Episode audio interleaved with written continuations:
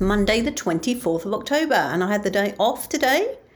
My plans had actually changed because I was originally doing one of those day trips, you know, like the one that I did that went to Windsor, Bath, and Stonehenge.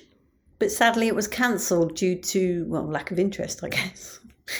I can't remember where it was I was going because I must admit I'd had a few wines when I booked it, but I think it was Shakespeare's birthplace, maybe something like that. Anyway, but in the end, I went to Canterbury and I met up with my mother, and we had a really good time actually.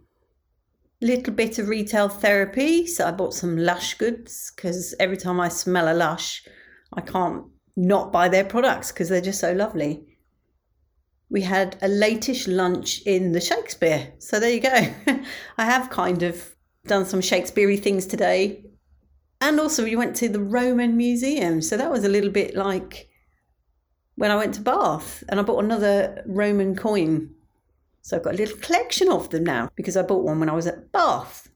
And actually, it was really good fun being in Canterbury because I studied in Canterbury. I'll tell you, I didn't recognise any of it, none of it at all which is really odd actually, because I was telling my mother that I studied in a college before I went to the university in Canterbury. And I can remember everything about that. I remember where I parked.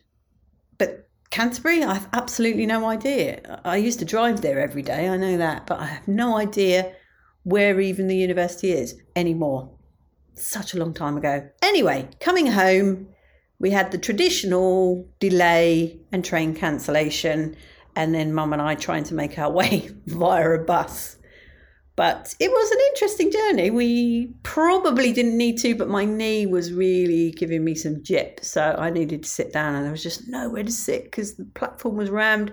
So, anyway, the power of the iPhone, we found the bus stop, we found the bus, and we got a bus to Sittingbourne, which took forever.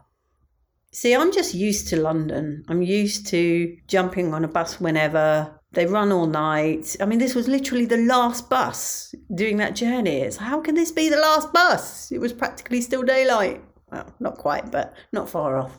And also, the bus announces where it is, whereas this one, you just had to take a guess where you were. It was bizarre. But there you are. That was the end of my Canterbury tale.